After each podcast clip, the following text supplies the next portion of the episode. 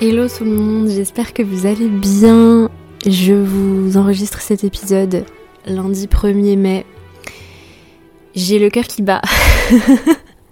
je suis assez émue, assez euh, stressée parce que euh, bah, il y a deux raisons. Déjà cet épisode, ça fait très longtemps qu'il est dans mes brouillons et que je stresse un peu de, de parler de ça parce que c'est des sujets un petit peu qui peuvent prêter à débat. Euh, je vais vous parler d'une viande contre laquelle j'ai envie de militer. En fait, ça fait longtemps que j'ai pas parlé d'alimentation végétale et c'est pas trop mon truc de militer et d'aller culpabiliser les gens et à, et à implémenter en fait du coup de la culpabilité, des restrictions sur un aliment en particulier. Euh, mais c'est vrai que voilà, si, vous me suivez, euh, ben, c'est que vous êtes peut-être intéressé de près ou de loin à l'alimentation végétale. Et aujourd'hui, euh, je pense qu'il est temps que je parle de ça parce que ça a été le fruit de réflexion, de recherche. Euh, et ça peut être une porte d'entrée sur des prises de conscience pour manger plus végétal et, se passer petit à petit des produits animaux et surtout de certains produits animaux qui euh, ne valent vraiment pas le coup. voilà. Je vais parler de la viande de porc. donc voilà, et avant de commencer l'épisode, voici la deuxième raison pour laquelle je suis complètement surexcitée, stressée et le cœur qui bat vite. C'est parce que, euh, voilà, au moment où je sors cet épisode, je sors le même jour mon premier e-book. Voilà, qui est un petit peu, ben, un petit peu mon mémoire finalement de toutes mes formations naturopathie, alimentation végétale et accompagnement des troubles alimentaires. C'est un petit peu mon mémoire, je m'en suis rendu compte en l'écrivant. C'est un e-book qui s'appelle VG Forever le guide naturopathie et alimentation végé non restrictive. Prendre soin de sa santé et se tourner vers une alimentation végétale sans tomber dans des restrictions et du contrôle. Voilà le titre et les sous-titres de mon premier e-book. Voilà, je pense que ça englobe pas mal de sujets qui en fait sont mon approche, mon approche globale. J'en ai déjà parlé ici, j'avais fait un épisode sur le sujet en fait de la symbiose entre la naturopathie, l'alimentation végétale et euh, l'apaisement de la relation à l'alimentation qui sont pour moi les trois piliers de la santé. Je sais que prendre soin de sa santé et optimiser son alimentation tout en ayant un meilleur impact écologique, ça peut être un vrai casse-tête. Et du coup, dans cet e-book, je vous partage mes connaissances, mon expérience et tous les conseils généraux que je propose systématiquement à euh, la plupart, voire l'intégralité de mes clientes et mes clientes veulent euh, bah, transiter vers l'alimentation végétale, apaiser leurs problèmes digestifs, ainsi que leur relation à la nourriture. Donc j'ai vraiment pensé cet e-book euh, en mettant en conseil, en commun en fait tous les conseils que je propose aux personnes qui ont souvent en fait euh, bah, les mêmes problématiques en fait, pour du coup bah, rendre plus accessible du coup mes conseils, mon approche aux personnes bah, qui n'ont pas forcément les moyens, le budget ou le temps d'investir en fait dans un suivi naturopathique avec moi. Donc j'ai écrit cet e-book euh, dans lequel vous pourrez trouver aussi bien des conseils naturopathiques pour booster ses capacités digestives, parce que c'est vraiment ce, le but ultime qu'on veut, euh, sur, sur quoi on veut se pencher pour transiter vers le végétal de manière durable et saine, booster ses capacités digestives, gérer son stress. Il y a tout l'aspect émotionnel aussi que j'aborde, que aussi bien des informations pousser sur les nutriments d'intérêt sur lesquels être vigilant lorsqu'on souhaite se passer des produits animaux pour avoir un meilleur impact écologique. Voilà, le e-book s'appelle VG Forever, mais s'adresse à toutes les personnes qui veulent réduire leur consommation de produits animaux. Donc, si tu ne souhaites pas devenir 100% vegan, c'est ok. Euh, l'idée, c'est vraiment de trouver l'alimentation la plus intuitive et durable, durable pour sa santé, durable pour la planète, que possible, voilà, pour soi environ 60 pages de conseils très personnels.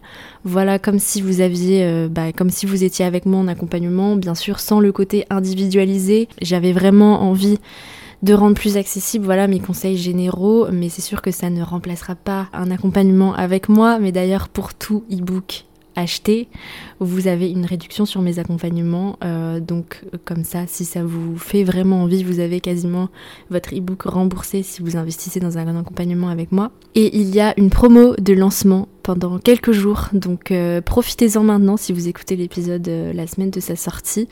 Euh, il y aura du coup une promo de lancement. Je vais en parler sur Instagram. Vous pourrez du coup cliquer sur le lien de mon site, le lien que je mets en description de l'épisode et vous aurez le détail du sommaire. Voilà un petit aperçu de ce qu'il y a dans le e-book sur la page de vente. Et j'espère, j'espère, j'espère qu'il vous donnera envie. J'espère qu'il vous apportera plein plein de bonnes choses. J'ai vraiment tellement hâte d'avoir vos retours. Je suis euh, convaincue que cette approche euh, est très intéressante et que c'est vraiment pas du contenu qu'on peut retrouver euh, ailleurs en fait. Donc c'est vraiment du contenu très personnel sur mon approche. Il n'y a pas voilà 15 000 recettes végétales comme vous pourrez trouver partout ailleurs. C'est vraiment en fait ben, des, petites, capsules de mon savoir, de mon expérience, de mes connaissances pour vous donner plein d'idées et que vous fassiez fructifier en fait votre transition végétale et euh, que vous ayez plein d'idées en fait pour prendre soin de vous de manière globale. Voilà. Donc fin de ce petit encart promotionnel. Euh, je vais commencer maintenant l'épisode qui nous intéresse aujourd'hui. Voilà. Pourquoi il faut arrêter de consommer du jambon? Alors, je vais commencer déjà par pour les raisons un petit peu éthiques. Voilà, les porcs sont les animaux les moins bien traités. Euh, en tout cas font partie des animaux les moins bien traités dans l'industrie animalière. 24 millions de porcs sont, abattus chaque année en France pour nous satisfaire. Et 95% sont laissés allongés dans leur merde, dans le noir, toute leur vie. Alors que dans la nature, ce sont des animaux propres qui ont la même conscience cognitive qu'un enfant de 3 ans. Les truies reproductrices sont carrément maintenues dans des cages individuelles où elles ne peuvent même pas se retourner. C'est vraiment horrible. C'est vraiment horrible. Vous voyez le problème des algues en Bretagne? Il y a carrément des gens qui meurent intoxiqués après avoir fait leur jogging près de ces algues en Bretagne.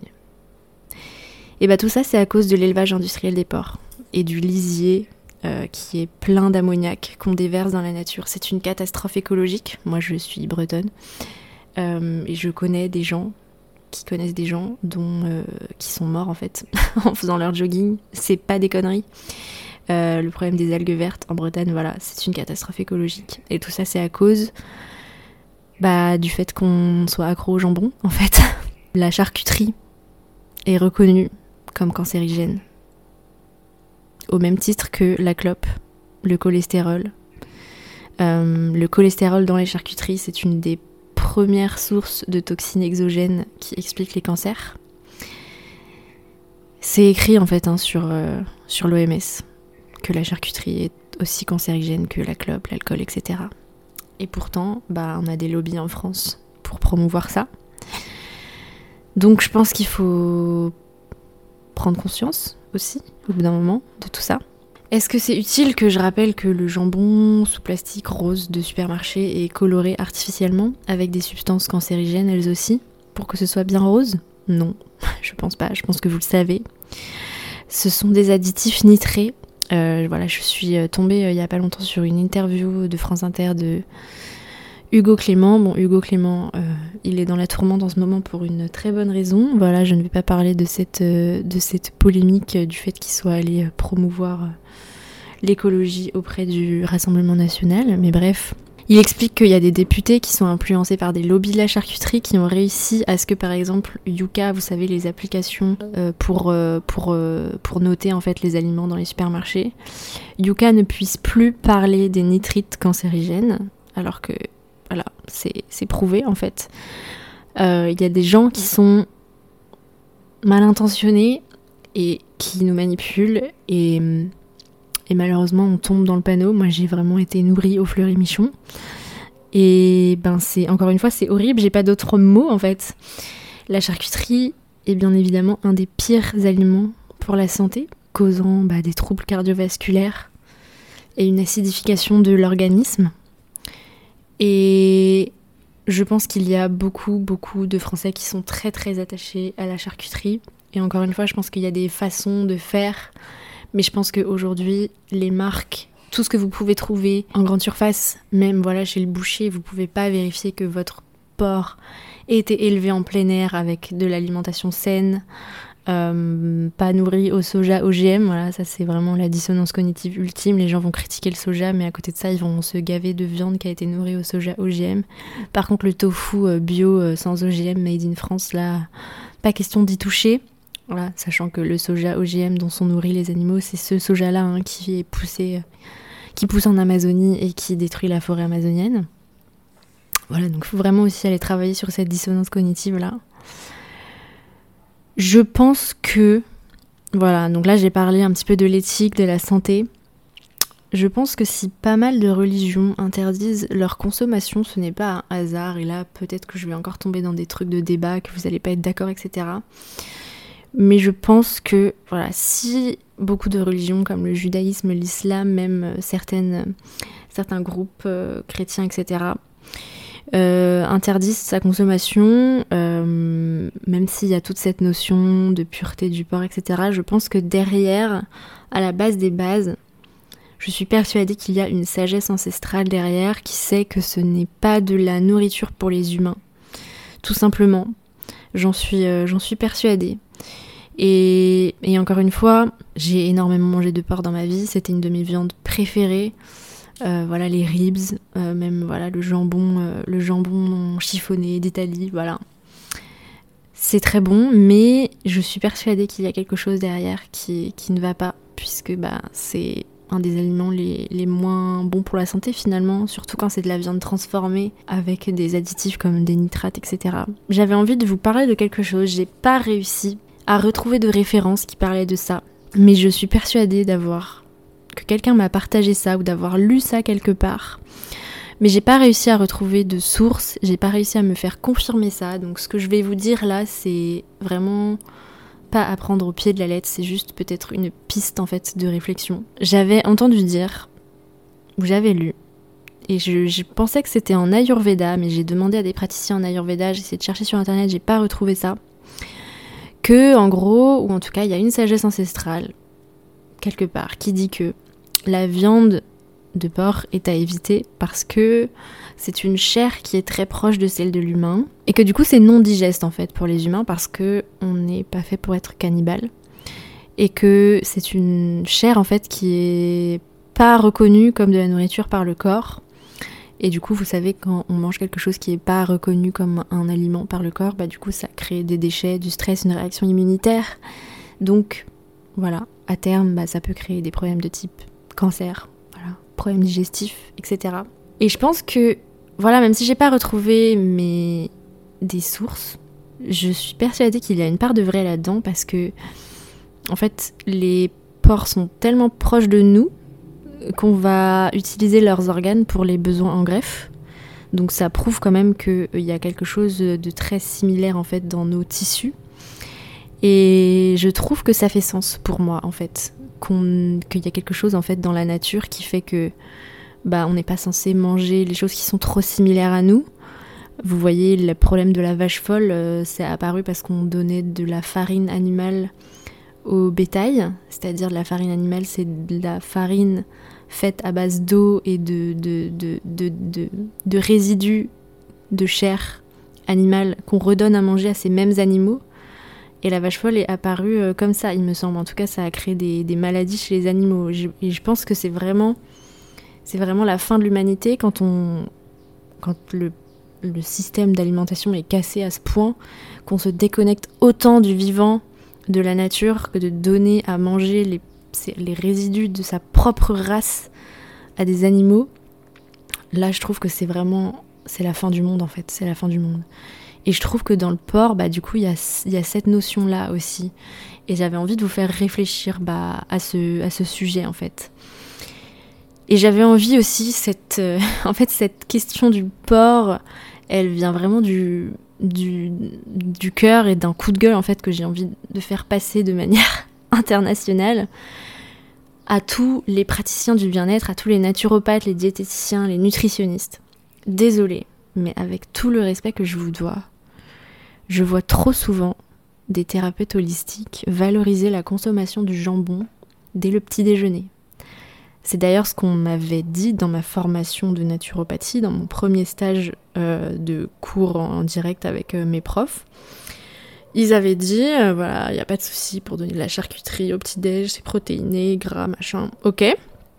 Et moi, ça m'avait fait tilt dans ma tête, mais non, mais non, mais non, c'est pas possible, c'est pas possible, on peut pas conseiller ça. Et c'est d'ailleurs à ce moment-là que j'ai eu le déclic de faire une formation en nutrition végétale parce que je voulais avoir d'autres connaissances et me nourrir d'autres euh, choses pour ma formation et accompagner les gens dans leur alimentation. Et c'est vrai, je trouve ça fou, il y a tellement d'autres alternatives pour avoir tous ces apports en acides aminés, pour avoir euh, du bon gras, des bonnes graisses saturées dès le réveil. Effectivement, c'est vrai, des protéines et des graisses saturées au réveil, c'est excellent pour la santé, pour la glycémie, pour lutter contre les compulsions, pour être nourri toute la journée. Pour euh, le système hormonal, oui, mais il y a tellement d'autres alternatives que de manger de la charcuterie au réveil, s'il vous plaît, avec tous les méfaits que je viens de lister, aussi bien sur l'éthique, l'écologie, que sur euh, la santé en fait. C'est cancérigène, c'est écrit sur le site de l'OMS. Au bout d'un moment, il faut se faire une raison, s'il vous plaît. Si vous êtes naturopathe et que vous m'écoutez, arrêtez, arrêtez, arrêtez avec le jambon. Je vous en supplie. bon, j'ai dit à peu près tout ce que je voulais dire sur le porc. J'espère que voilà, je veux pas vous culpabiliser. Je, dans mon e-book, je partage énormément sur la non-culpabilisation, la tolérance envers soi-même euh, et envers ses proches aussi. Il y a un chapitre, enfin un chapitre, une, page qui s'appelle Cultiver l'amour pour ramener de la tolérance envers soi, envers les autres, pour rester toujours dans cette notion de euh, d'abondance et de non-restriction et de non contrôle et de pas se flageller parce que on fait soi-disant entre guillemets des écarts dans son alimentation végétale ou dans son régime euh, sain, enfin dans sa façon saine de s'alimenter, dans cette obsession de vouloir manger sain, que ce soit pas cancérigène, etc. Mais j'avais envie de d'avoir ce discours quand même euh, pour faire aussi bouger les choses, en fait. Euh, je viens de me faire tatouer un nouveau tatouage j'ai écrit Do Disturb. Do Disturb. Euh, c'est un tatouage en fait sur euh, le fait de oser déranger des fois. Oser euh, ouvrir la porte avec grand fracas et dire ce qu'on a à dire même si ça fait pas plaisir. L'histoire de ce tatouage, c'est que quand j'étais à la fac, on avait fait, on avait organisé une exposition pour notre projet culturel de fin de licence. Et je sais plus ce qui s'était passé, mais en gros, il y avait un artiste qu'on exposait et, on n'a pas voulu le déranger en lui demandant des conseils sur la mise en, la mise en scène de l'exposition, etc. Et quand il est venu à l'exposition, il avait plein de choses à redire et il nous a demandé pourquoi on l'avait pas, on l'avait pas contacté. Et on lui a dit qu'on ne voulait pas le déranger pour ça, vu que c'était un projet culturel de fac, etc. Il nous avait distribué des stickers avec écrit Do Disturb en nous disant les filles, il faut déranger dans la vie. C'est en dérangeant les gens qu'on fait bouger les choses et qu'on co-crée ensemble une société durable, qu'on crée des choses intéressantes. Et c'est pas en n'osant pas déranger qu'on va faire entendre notre voix et qu'on va finalement servir le monde. Donc, je pense que le fait que j'ai fait ce tatouage et que j'ose enfin euh, bah, exprimer ce que j'ai exprimé dans ce podcast, eh bien ça va ensemble tout ça. Et euh, voilà, c'était un petit peu la philosophie euh, du jour qui n'avait rien à voir avec le sujet. Mais voilà, je pars en vacances ce soir. Je vais faire le lancement de mon e-book toute cette semaine sur les réseaux, en newsletter. Euh, donc n'hésitez pas à vous inscrire à la newsletter. Je veux pas vous spoiler, mais euh, il y a une réduction supplémentaire par rapport au prix de lancement si vous êtes abonné à la newsletter. Donc faites-le si vous voulez avoir encore plus d'économies pour acquérir cet e-book. Il y aura une pause la semaine prochaine dans le podcast, puisque ce sera encore euh, un jour férié le lundi. Donc, comme je suis en vacances, j'en profite pour faire une semaine de pause. Il y aura de, nouveau un épisode le 15 mai, lundi 15 mai, ce sera une interview. Et puis je reviendrai sur le podcast fin mai. Il y aura encore une semaine de pause, puisque je, je, vais, je serai toujours en vacances. Je peux pas prendre mon micro avec moi parce que je j'aurai que 7 kilos de bagages pour 3 semaines aux Philippines. Je vais littéralement venir avec un paréo, un maillot de bain. et mon ordinateur pour pouvoir travailler et lancer mes e-books et continuer d'être sur les réseaux parce que social media never stops. Euh, mais je prendrai pas mon micro avec moi, donc je pourrais pas faire de podcast. Voilà. Mais j'ai été interviewée dans des podcasts euh, au mois d'avril et je sais qu'il y en a au moins un qui sort pendant courant du mois de mai. D'ailleurs, ça risque de vous intéresser. C'est un podcast sur euh, comment soigner ses peines de cœur grâce à la naturopathie. Voilà c'est Eva Michler, Instinct Natureux, qui m'a invité euh, après m'avoir entendu déblatérer dans mon podcast sur mes relations amoureuses, etc.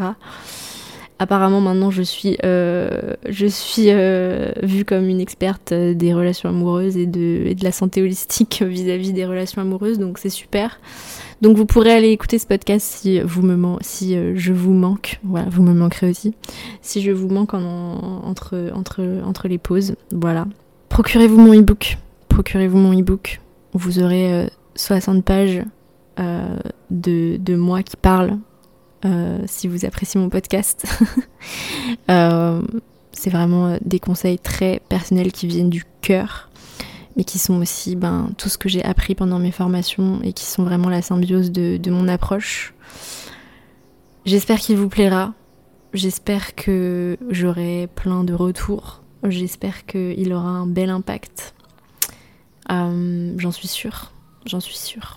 Je vous laisse là-dessus. C'était un épisode assez court.